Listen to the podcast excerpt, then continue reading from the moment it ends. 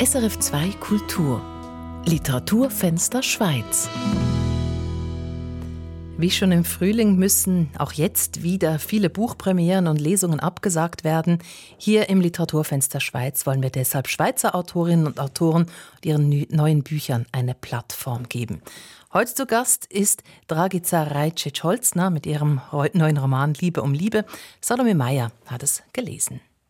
Dragica Rajcic-Holzner, bevor wir gleich über Ihren Roman Liebe um Liebe sprechen, vorab drei Fragen, um Sie als Schriftstellerin etwas besser kennenzulernen. Sind Sie bereit? Ja. Was wäre der Titel Ihrer Autobiografie? Zwischen Tal und Himmel. Mhm. Welches Buch begleitet Sie durch Ihr Leben? Malina von Ingeborg Bachmann. Welches Buch hätten Sie gerne geschrieben? Oh, viele. Aber manchmal ohne Eigenschaften. Mhm, Musil, okay. Ihr Roman Liebe um Liebe beginnt in Glück, so heißt das Dorf im ehemaligen Jugoslawien, heutiges Kroatien, in dem die Erzählerin Anna Jagoda aufwächst. Doch der Name trügt. Gewalt und Übergriffe dominieren Annas Kindheit. Anna flieht vor den Schlägen des Vaters und rettet sich in die Arme Igors, verliebt sich in die Geschichte, die sie beide haben könnten. Doch auch Igor, so muss Anna feststellen, ist nicht anders als die anderen Männer aus Glück. Dragica Rajcic-Holzner, Liebe um Liebe, das ist ihr erster Roman. Zuvor haben sie vor allem Gedichte und Theaterstücke geschrieben. Die Geschichte von Anna und Igor beschäftigt sie aber schon länger. Ja, sie beschäftigt mich eigentlich, äh, seit ich äh, versuche, mich an Prosa ich bin Mutter von drei Kindern, das ist sehr schön, aber viel Zeit zum Prosa-Schreiben hatte ich in meinen jüngeren Jahren nicht. Und ich habe in den letzten zehn Jahren hauptsächlich an diesem Roman gearbeitet. Anna Jagoda wächst in einer bäuerlichen Gegend in den 60er und 70er Jahren zu Zeiten Titos, dem damaligen diktatorischen Staatschef Jugoslawiens, auf. Das Dorf Glück, das Anna Jahre später wie eine verlassene Idylle beschreibt, steht in starkem Kontrast zur damaligen Realität. Was interessiert Sie als Schriftstellerin an der Idylle? Ja, die ganze eigentlich Neue Testament handelt von jenseitiger Idylle. Eigentlich es interessiert immer diese Vorstellung, wenn Sie das vergleichen mit Anfang von Malina. Eigentlich ist diese Vorstellung von Glück, glaube ich, Lebensmotor für Menschen. Und wenn wir jetzt nach Amerika blicken, wo Glück in der Verfassung äh, verankert ist, dann sehen wir, wohin das führen kann. Alle Ideologien haben damit auch gespielt, nicht nur gespielt, sondern Menschenleben geopfert, um in irgendeine zukünftige Utopie zu kommen. Und ich nenne absichtlich diesen Ort Glück. Mhm. Anna Jagoda eigentlich wächst nicht in diesem Dorf Glück. Es ist wie bei Gottfried Keller eigentlich eine Art von abgelegenen Ort, wo eben nicht Glück ist. Mhm. Also auch irgendwie so eine Anti-Idylle, die da genau, durchscheint. Genau. Mhm. Die Idylle, das dachte ich mir dann auch, hat auch zu tun mit der Familienehre, die möglichst nicht beschmutzt werden soll. Als Anna sich ja auf Igor, diesen Sohn eines Kommunisten, eines Verrückten einlässt, wird sie in den Augen der Eltern eine Sünderin genannt. Im Namen der Religion werden Frauen in diesem Roman immer wieder gebrandmarkt. Was spielt diese Religion für eine Rolle für die Geschichte?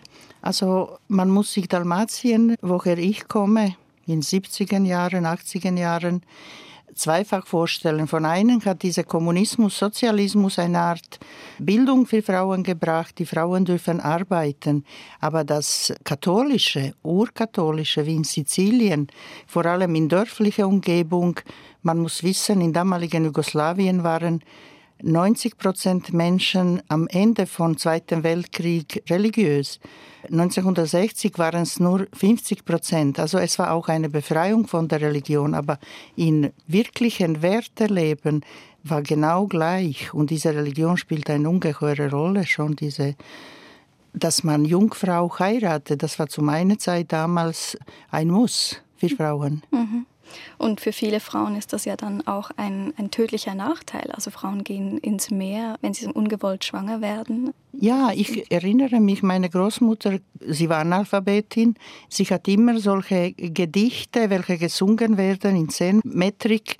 Immer handelt es sich um Frauen, um ihre Ehre zu retten, haben sie sich umgebracht. Und auch viele heilige Frauen werden verehrt durch ganz Europa, welche eigentlich ihre Ehre gerettet haben, indem sie sich umgebracht haben. Das ist eigentlich äh, heute auch vielleicht nur in arabischen Ländern noch so. Also eine tragische, auch über Generationen andauernde Geschichte. Mit Anna und Igor schaffen sie eben diese zwei Figuren, die auch immer von der Gewalt dieses Elternhauses oder der Gewalt dieses Dorfes entfliehen wollen. Und am Anfang sieht es auch so aus, dass sie das Glück ineinander finden. Wieso scheitert die Beziehung dann doch? Das ist schwer in einem Satz zu sagen. Mhm. Wieso scheitert vor einem? Gibt es vor allem bei Anna. Sie liest viele Bücher und sie will unbedingt eben ein anderes Leben. Aber weil sie, wie Sie gesagt haben, Gewalt beide als Kinder erfahren haben, wissen sie mit ihren Gefühlen, mit ihren Traurig, sie wissen nicht, Umgang mit sich. Sie haben nicht einen guten Umgang mit sich und suchen bei anderen genau das, was ihnen ganze Kindheit gefällt hat. Und da ist sehr schnell eine Grenze zu Enttäuschung und dann bei Männern meistens tun sie Gewalt anwenden, bei Frauen. Ich habe einen Satz, glaube ich, in diesem Buch, wo jetzt auch immer wieder wichtig ist, die enttäuschten Männer nehmen eine Kalaschnikow und die enttäuschten Frauen nehmen ganze Weltschuld auf sich. Mhm. Also es ist eine sozialisierte Antwort auf ihre sehr schnell enttäuschtes Vorstellung von Glück. Also sowohl diese Vorstellung von Glück ist übertrieben und es ist auch eine gesellschaftliche, eine Sozialisationssache, wie sie dann am Ende miteinander nicht auskommen. Mhm. Also die, die, Frau, die sozusagen die mhm. Trauer mhm. trägt und der Mann, der mhm. dann wirklich zu Wutausbrüchen neigt. Ja, mhm. nicht neigt, sondern äh, es ist nicht, dass er das will bewusst, sondern es ist da. So hat er Welt erfahren, wie die Männer eigentlich ihre Probleme lösen, indem sie mit ihren Zurknallen am Anfang und später mit einer Ohrfeige und so weiter. Also mhm. äh, Gewalt gegenüber Kindern war im damaligen Jugoslawien auch in der Schweiz übrigens ganz normale Erziehungsmethode. Das war nicht etwas, ich kenne keinen Kind in meiner Umgebung, welche nicht von Eltern geschlagen würde. Darüber wird auch nicht diskutiert. Ja, also ich finde es sehr spannend, wie Sie über Gewalt schreiben, weil die Gewalt wird einerseits aus den Augen von Anna ja erzählt, aber es wird eben auch nach den Gründen gesucht im Roman selber. Also Sie beleuchten ja auch eben die Gewalt in ihrer Geschichte, also in der Geschichte von Igor, der eben bei einem Vater aufwächst, der selber kriegstraumatisiert ist. Er hat keine Mutter mehr, er lebt in einem verwahrlosten Haus und reproduziert dann eigentlich diese Gewalt, die ihm widerfahren ist. Ähm, wie finden Sie die richtige Sprache, um dieser Gewalt gerecht zu werden oder um diese auszudrücken und nicht schon irgendwie zu überladen? Ich habe mein vorletztes Buch, vorvorletztes Buch, Warten auf Broch. Ich habe über Hermann Broch geschrieben, weil ich mich der Problem des, von Kitsch, er ist der, welcher sozusagen Begriff von Kitsch definiert und zugleich hat er das verdammt. Diese Art eben Gewalt kann sehr schnell in Kitsch und in Allgemeinstellen ausarten. Mhm. Und die Sprache zu finden, dort wo es keine Sprache gibt für Ungeheuerlichkeiten, das, sind, das gehört Tote dazu, Liebe dazu, also Sex und Gewalt.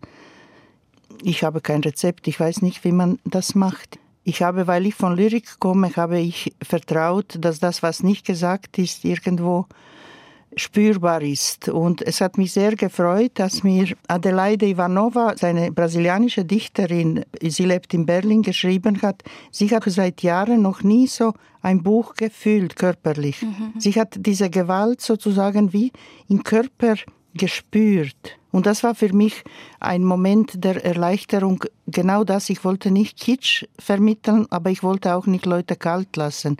Aber wie man das macht, wenn ich es jetzt wieder schreiben würde, wahrscheinlich werde ich es nicht treffen. Jedes Buch ist so ein Abenteuer eigentlich mit ungewissen Ausgang. Also mir ging es bei Ihrem Roman auch so, dass er mich diese Atemlosigkeit, mit der er geschrieben worden ist, dass, dass ich die auch körperlich gespürt habe.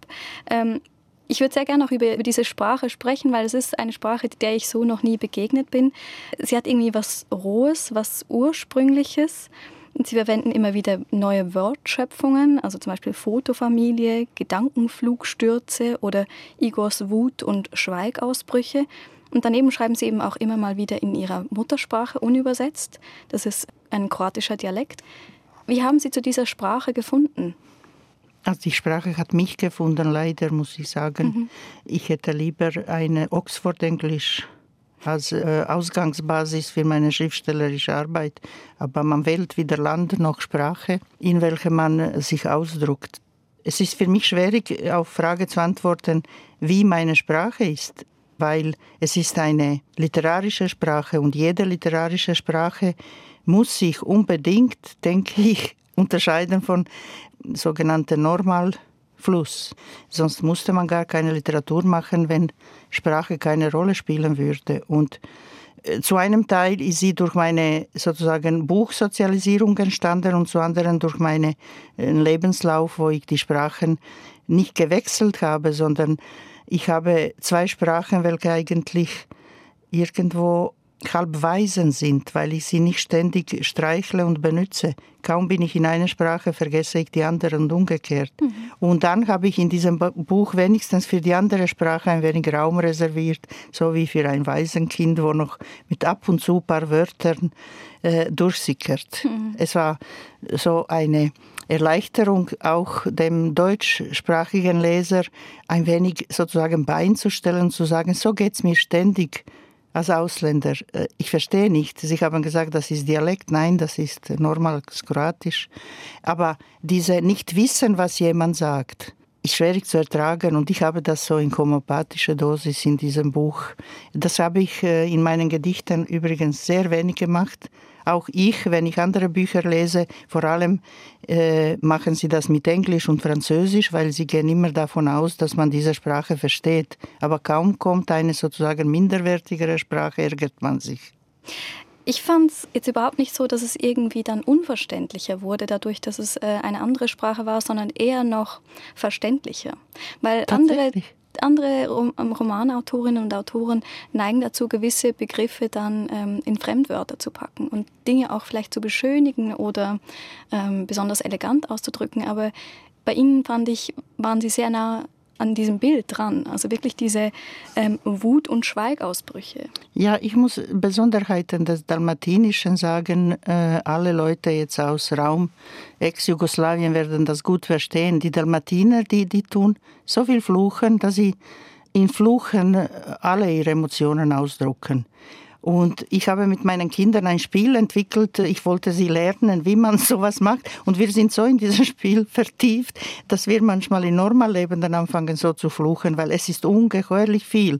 Und ich habe versucht, auch diese Fluche ein wenig überzubringen, bis mir meine Lektorin gesagt hat, wir wissen jetzt, dass man zu einer Frau sagt, Kurva, äh, Hure, du musst das nicht ständig wiederholen. Aber es ist so in Haut übergegangen, dass man sozusagen, wenn man nicht flucht, gar keinen Ersatz mehr findet. Mhm. Sprechen wir noch ganz kurz von, von diesem Amerika, das Sie vorher mhm. auch schon angeklungen haben, das eigentlich auch immer wieder dieser Sehnsuchtsort darstellt in, in den mhm. Filmen und in der Literatur. Und auch Igor und Anna ähm, gehen ja dann sozusagen aus diesem Dorf Glück weg und suchen in Amerika, dem Land der unbegrenzten Möglichkeiten, ihr Glück. Und das stellt sich dann eben auch als falsches Versprechen heraus die Gewalt kommt eben mit. Und in dieser Zeit fängt Anna dann an, Stücke und Gedichte zu schreiben. Und man hat so das Gefühl, das ist auch eine Art Bewältigungsstrategie, mit diesem Alltag umzugehen. Wie müssen wir das Erzählen oder das Schreiben von Anna verstehen? Man muss sich das eigentlich als ein Selbstaufbau. Also ich meine, wir leben im Patriarchat, aber seit Frauen lesen und schreiben dürfen oder gelernt haben, haben sie für sich einen Weg zu Bildung und zu Selbstwerden auch unter solchen Umständen gefunden. Und es ist kein Wunder, dass Igor noch mehr Boden unter Füßen verliert. Wenn Anna, dann gewinnt sie noch einen Preis und er weiß, er hat immer Angst von diesem Schreiben, dass sie sich selber nicht erschreibt und ihm weggeht, weil wie das schrecklich klingt, aber sie lieben sich immer noch, auch wenn sie nicht miteinander auskommen. In Ausland haben sie ja niemanden, ihre Situation verschlechtert sich weil sie nehmen sich mit. Also man muss sich das vorstellen, es gibt eben kein versprochenes Land, ohne einen versprochenen Selbst. Und die beiden kommen nicht aus idealen Verhältnissen, wie Sie richtig gesagt haben. Aber dann ist dieses weibliche Schreiben, nimmt das immer seinen Ausgangspunkt auch bei einer Gewalt, die einem widerfahren ist und die man irgendwie von sich losschreiben muss? Ich werde nicht Kunst als äh, ideale Therapieform priesen, aber es ist ein Weg, eben sich von Leibe halten Sachen oder aus dem Leibe ausagieren durch äh, sozusagen eine Form, welche nicht, welche zur Verfügung steht. Also die Reichen können dann gerade sich ein paar Therapeuten leisten, aber und Igor sind einfache Arbeiter. Sie haben keine Möglichkeiten, sich anderes zu bilden. Also man muss sich diese zwei Kinder vorstellen. Sie kommen aus solchen Verhältnissen und versuchen einen neuen Weg und scheitern. Also sie retten sich, wenn sie auseinandergehen eigentlich. Darum beginnt mein Buch eigentlich so, dass man nicht weiß, letztendlich auch, ich verrate jetzt nichts. Ja. Verraten Sie nicht das Ende, ja, aber ja. gehen wir nochmal zurück zur ersten Zeile dieses Romans. Da schreibt die Erzählerin nämlich, wäre Mutter anders, hätte ich nie geheiratet. Und mich hat das so eigenartig berührt, weil ich dachte, ist es nicht der Vater, der anders hätte sein müssen, damit sie nicht gegangen wäre und zu Igor sich geflüchtet hätte, weil er war ja gewalttätig? Wieso ist es die Mutter, die anders hätte sein müssen? Ja, das ist genau die Frage, welche ich am Eingang gesagt habe. Die Mutter kommt selten vor, aber eigentlich geht es um Geschichte der Frauen. Und es ist eine If also eigentlich, es ist ein Satz, ich wusste, dass diese Frage irgendwann mal kommt. Wäre Vater anderes, wäre es genauso. Aber wir kommen halt als Frauen von Muttern. Und wir wünschen uns, weil die Anna sucht eigentlich Schutz in der Liebe von Igor genau für das, was sie von Mutter nicht erhalten hat. Zwar tut Mutter ihre Söhne so bevorzugen und das ist eine fortlaufende Geschichte der Frauenliebe, welche sich dann immer Männern zuwendet. Mhm. Und Jana sucht eigentlich in Igor Mutter, aber Igors Mutter ist gestorben. Mhm. Also es ist eine psychologische Sache, wo ich am Anfang so stelle, wäre Mutter Adres und eigentlich, wo ich jetzt diesen Satz gesagt haben musste, dieser Satz läuten, wäre Mutter anderes, hätte ich nicht Igor geheiratet, aber mhm. wäre Mutter anderes, hätte ich geheiratet und nicht nicht geheiratet. Mhm. Also es geht ja da auch eben um eine andere Form der Gewalt. Genau. einfach nur dieses Dastehen, mhm. sagen als Schatten neben dem Vater, der auf Anna einprügelt. Genau. Ja. Jetzt lesen Sie uns ein Kapitel aus dem Roman Liebe um Liebe vor. Was haben Sie ausgewählt? Ich zeige jetzt äh, in diesem Ausschnitt eigentlich Anna. Sie ist etwa 14, 15 Jahre alt, geht im Gymnasium und hat angefangen schon damals zu schreiben und eine Freundin aus Gymnasium hat sie zu einem Priester geschickt, um ihr Talent für Dichtung zu prüfen. Und äh, ich lese jetzt Ausschnitt, wo sie bei diesem Don Lillo erst einmal allein kommt und was da passiert. Die Tür ging zu schnell auf. Don Lillo gab mir seine Zweifingerhand. Er hatte die schwere Gestalt eines Boxkampfverlierers, beim Stehen wirkte er irgendwie unsicher und sein Bauch neigte sich gefährlich über dem Gürtel. Er hatte dünne Lippen und eine Unmenge von Zähnen, welche unregelmäßig eingebaut und am untersten Rand spitz waren, so dass sich der Schleim ständig in die Ecken des Mundes sammelte und beim Sprechen hinausschäumte. Nachdem er mich mit einer auslandenden Handbewegung in das kleine, mit Büchern vollgestoppte Schlaf-Ess-Wohnzimmer gebeten hatte, Anna Jagoda, komm! Gut, gut, setzte er sich an seinem Schreibtisch und aß sein Mittagessen auf. Ich sah grüne Bohnen und eine Kobasica auf dem Teller. Er trank einen Schluck Wasser zwischen den Bissen und redete über den Philosophen Kierkegaard. Er redete mit mir, wie kein erwachsener Mann mit mir geredet hätte, von gleich zu gleich. Dann starrte er in meine Richtung, schüttelte den Kopf, hielt inne, als wäre er plötzlich gewahr worden, wer ich war und warum da. Seine verklebte schwarze Locken über dem dicklichen Gesicht bewegte sich mit jedem Nicken.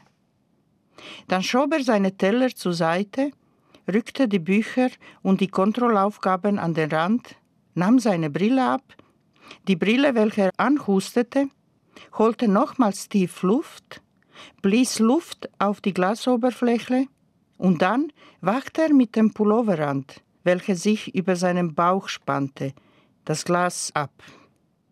Dies alles tat er fast automatisch. Seine kleinen Augen waren aber auf mir. Es machte mich unruhiger, als ich schon war.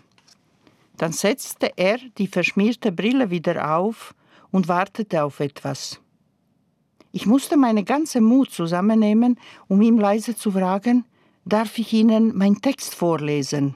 Ja, aber sicher, dafür bist du doch gekommen, oder?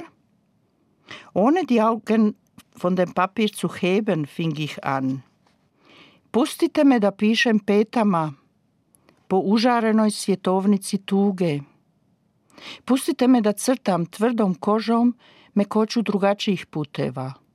More. Svjetlost se utapa i rađa dvostruka. Kako postati bolja od sebe? Tebi. Lass mich schreiben mit den Versen auf dem brennenden Weltkarte der Trauer. Lass mich zeichnen mit dem harten Haut, Weichheit andere Schritte. Das Meer. Das Licht versinkt und gebiert sich zweifach. Wie besser werden, als ich bin, für dich. Meine Stimme bekam im Verlauf des Lesens eine andere Farbe, Festigkeit, ich hatte diese unnatürliche Stimme, welche sich stark von der Sprechstimme unterschied, etwas Rezitatives hatte, was jedem Wort Gestalt verlieh. Ich kam mir vor, als sei ich jemand ganz anderes, ganz anderes. Der Urteil von Don Lilo sollte jetzt folgen, und tatsächlich, als ich die Augen vom Heft hob, sagte er laut Gedanken voll Poesie und Tiefe, weit über dein Alter hinaus eindrücklich. Du hast Veliki-Talent. Ich habe noch nie so tiefsinniges von Gleichartigen gehört. Es steht dir die ganze Zukunft offen. Ich wollte alle diese Bücher von seiner Wand gelesen haben und sofort Nonnendichterin werden, wie Anka Petricevic. Alle Schüler werden sehr bald meine Gedichte auswendig lernen, weil Zukunft mir offen stand. Don Lilo kam mit seinem massiven Gewicht auf mich zu, stellte dabei meine Tasche auf den Boden und setzte sich neben mich auf die enge Zweiersofa. Anna, du schreibst viel, viel reifer als deine Gleichartigen, da, da. Dann legte er seine Hand auf meine Schulter. Seine rechte Hand, an welche zwei Finger ganz verstummelt waren und eine zur Hälfte, der hatte mir erzählt, dass er sie einen Nachkriegssouvenir nannte, diese bei Kinderspiel entdeckte Granate, die in Makarska explodiert war. Die Granate hatte, statt ihm umzubringen, wie unzählige andere Nachkriegskinder, ihm nur zwei Finger genommen und einen dritten halb. Ein absolutes Glück, welches ihm Gott da geschenkt hatte. Er konnte schon lange tot sein. Don Lilo blieb am Leben sein bester Freund war tot. Ich schaute nicht in diesen überlebenden Jungen aus Angst, ich konnte mein Glück über sein Urteil durch Glanz in den Augen preisgeben. Don Lilo Gottes Geschenk lag an meiner Schulter, und seine Daumen und sein kleiner Finger und die Hälfte von Ringfinger machten hilflose Kreisbewegungen auf meinen größeren, aber kaum erkennbaren rechten Brust. Er saß an mich gelenkt, mich fast zerdrückend mit schweren Atem, einen asymmetrischen Atem, welcher einen imaginären Kreis um mich zog. Ich traute mich kaum zu atmen. Es muss etwas bedeuten, wenn so ein überalter Mann, Jahrgang 1933 wie mein Vater, wenn so ein überalter Mann über meine Bluse kreiste, mit halb geschlossenen Augen und schweren Atem, als ob er hinter einem Bus hergehen würde. Er murmelte kaum hörbar, da, da. Jetzt versuchte er, seine zweite Hand in die Öffnung der Bluse zu bringen, aber die Hand war zu groß, die Knöpfe saßen fest, die Finger waren unfähig, den Knopf zu öffnen. Es wurde mir unheimlich. Was ist los mit ihm? Was will er? Ich versteinerte, bewegte nicht meine Augen, nicht meine Füße, nicht meine Hände. Gibt er mir so zu verstehen, wie nahe ich ihm mit seinem Gedicht gekommen bin. Aber er tat mir irgendwie leid. Er hatte doch keine eigenen Kinder. Ich wusste durch der so viel über ihm. Auch ich bin von jetzt an in seinen Augen etwas ganz, ganz Besonderes, nicht nur der. Aber es war mir trotzdem peinlich. Dieser schwitzende Don Lilo, welcher meine kleine Brust mit der verstummelten Hand untersuchte. Die Vertraulichkeit, mit der er sich mir zuwandte, gab mir Mut zu fragen, um von seiner Hand vielleicht abzulenken. Wie sind Sie zu Glauben gekommen? Er stockte. Ach, meinst du unter die Kommunisten, die an nichts glauben oder so tun? Aber meine Familie war katholisch. Als Kind wollte ich Arzt werden, aber Mutter gefiel Priester besser, weil auch ihr Bruder auch Priester war und kurz nach dem Zweiten Weltkrieg von Partisanen hingerichtet wurde. Aber ich studierte auch Mathematik und Philosophie, und das erkennen sogar Kommunisten als brauchbar. Mein Blick haftete sich an Don Lilos Bücherwand, weil diese handgreiflich war und mir eine Art Beweis bot für meine helle Zukunft als Nonne und Dichterin.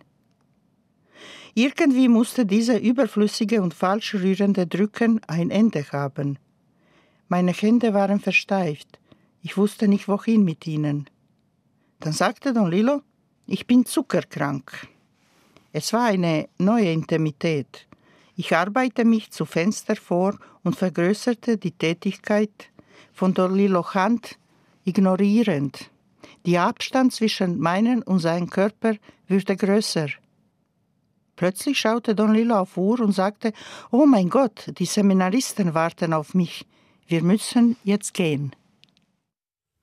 Das war Dragica Rajcic-Holzner. Ihr Roman Liebe um Liebe ist beim Verlag Mattes und Seitz erschienen